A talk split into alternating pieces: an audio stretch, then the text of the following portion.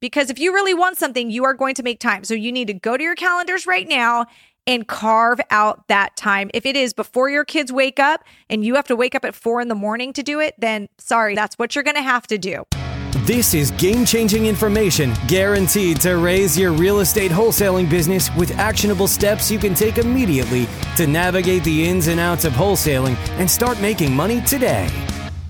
Join us as we put our guests in the hot seat and dive deep to dissect their strategies for success to enable you to duplicate their results. You're listening to Wholesaling Inc., the only show dedicated to making you a fortune in wholesaling. Hey, what's up, guys? My name is Lauren Hardy, and today I'm going to talk about why I think most aspiring business owners fail at achieving their goals. So, this is coming from the perspective of someone who's been a business owner for almost a decade. I've actually been an entrepreneur longer than I've worked at a job at this point. I became an entrepreneur when I was 25 years old and I'm now 35.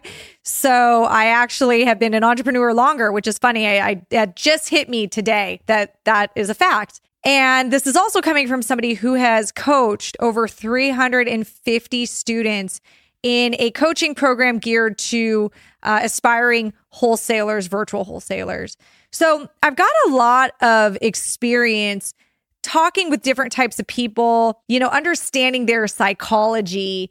And in this episode, I, I just want to get into sort of what some of my observations are because I notice that there are some key psychological factors that go into reaching your goals. So why do I think that some, you know, aspiring business owners fail at reaching your goals? The first reason is that I think the word goal needs to be erased from their vocabulary. I actually hate that word and I don't use the word goals for myself.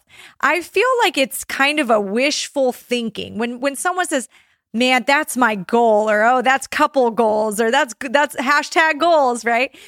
It's like wishful thinking. It's this pie in the sky term. It's something that I don't think you really think is going to happen, but it would be nice if it did. So I think the fact that you're identifying becoming a wholesaler or starting this business as a goal is your first problem. Instead of using the word goal, I like to say mission critical, meaning if this does not happen, if I don't complete this mission, I'm going to die. I basically frame it in my brain that way. I am going to die. Fluffy goals do not motivate me enough to hold myself accountable to doing the tasks that it is required to successfully starting this, you know, business or successfully opening up this business. Goals just don't do that for me. I need my back against the wall. So, in my mind, I need to frame it already from that position that my back is against the wall. And if I do not achieve this mission, I'm going to die or there's going to be some someone's going to pay. There is going to be a massive consequence that I am not going to like if this doesn't happen. To successfully start a business and actually generate revenue because like anybody can start a business okay? But i mean actually generate revenue successfully and make this business you know an actual business you need to be motivated enough to do it. And for me having a goal that mindset is just not enough for me. So let's now get into how do you get yourself motivated enough to be able to hold yourself accountable. So, in my experience, you know, with consulting, you know, with aspiring business owners, what I noticed is the ones that never really like made this business come to fruition is because they didn't really have their back against the wall or they there wasn't really some kind of external motivating factor that was pushing them to really start this business. On the other hand, every successful student that I had go through my coaching program and, and anyone I knew that was a successful entrepreneur, me myself, we had some sort of adversity that we were trying to overcome. Our backs were against the wall. It might be in in a financial mean, you just need to make more money. Like it might be that you know, or it might be you just hate your full time job and, and your boss is horrible. And if you need to do this, you know, for the rest of your life, that just sounds like living in misery. Whatever it is, there needs to be some type of motivation. But what if you don't have any type of external motivation? So I've seen this a lot, right? Where someone comes to me, they want to start a wholesaling business, they join my coaching program, but you know, they have a pretty sweet gig as it is. They they've got a full-time job. It's a really reliable salary. They make pretty good money as it is. They even kind of like the job. You know, there's nothing really pushing them to do this. It's more that it just sounds cool to have some extra income. What do you do when you don't really have that fire underneath you? Well, I'm going to tell you a story of myself. Okay. So this is a personal thing. Right now, I've got this idea. I've got this business I want to start. I haven't quite done it yet. Right. And I am not, I don't have any external motivation that's going to make me do it. I already make pretty good money. I've owned a couple businesses that are successful. I've got a good life. You know, I've got a great gig here. I've got a good gig already. I don't have anything that's forcing me to do it and motivating me enough. Nothing life or death. No real critical reason why I need to get this done. So I had to start getting really creative because I want to do this business really bad. I really, really do. And I, I had to start getting really creative and I had to create external motivations for myself. So, what I chose to do, I had a car repair that I have to make. Okay. I had a dog in my car. The dog chewed up some electrical wire.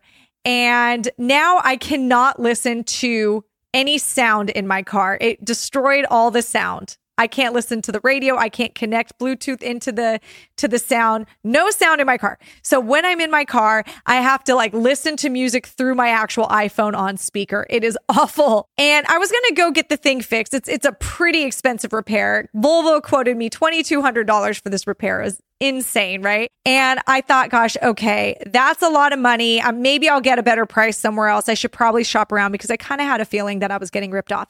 But that's besides the point.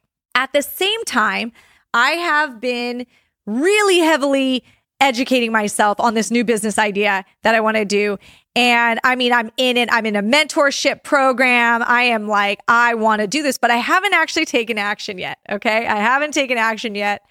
And again, I think part of it is like I'm too busy. There's a time factor, but that's no excuse. Like, make the time. Like, if you really want this, I'm going to make the time, right?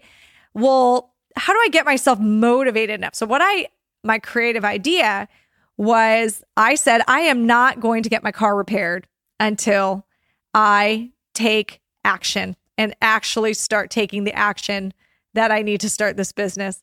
So, I have a couple hoops I have to jump through before I can actually take action, but I need to get through those. And when I do that, I'm going to reward myself by getting my car fixed.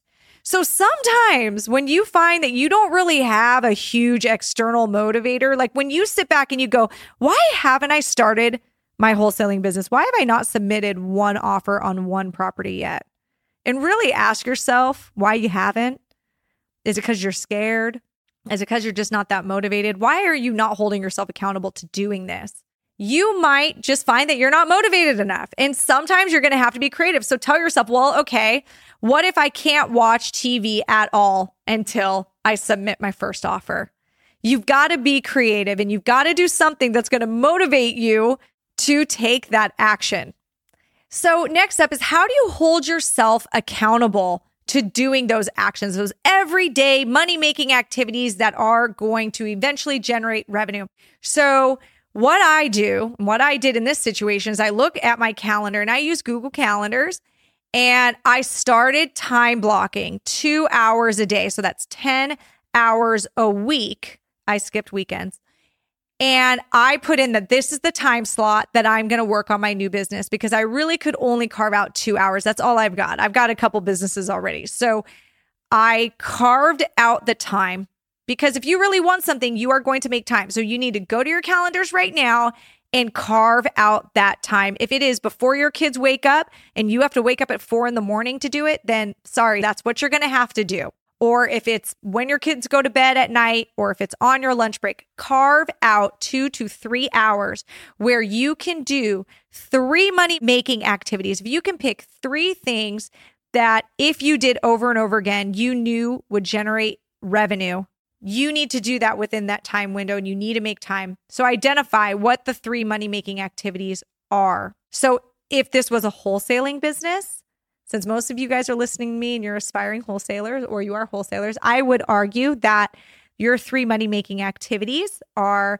talking to sellers, making offers to sellers on their homes, and following up with the sellers you've made offers to. If you did that for three hours every day, five days a week, you are going to absolutely generate revenue within a couple months. It would be impossible if you would have to be doing some things wrong if it didn't happen for you.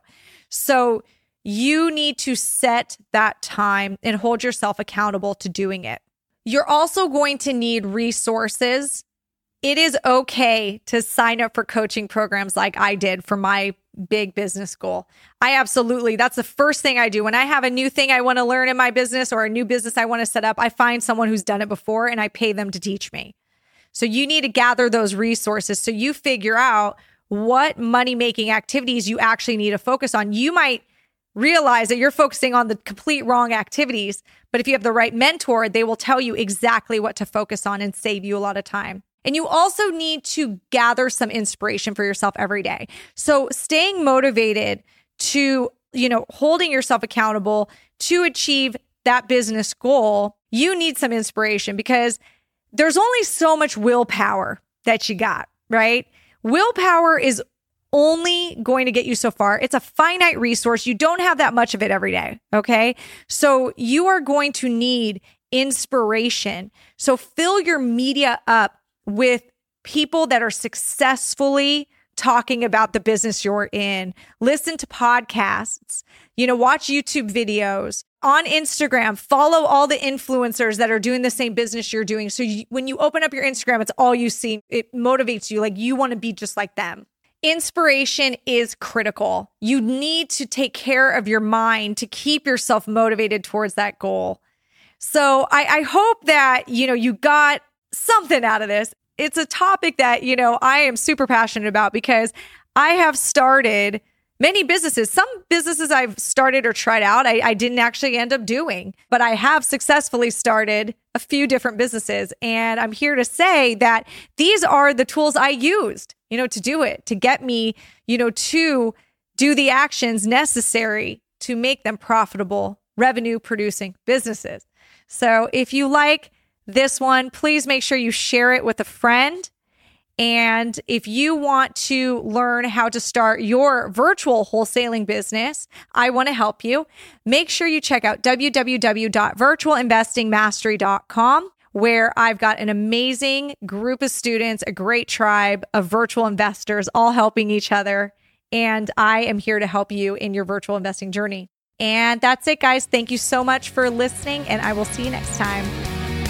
That's all for this episode. Your next step to success is to continue the conversation over at wholesalinginc.com by joining the mailing list, as well as get your chance to book a strategy session to learn the systems and become part of the tribe and work personally with one of our amazing coaches. We'll see you next episode with more ways to make you a fortune in wholesaling.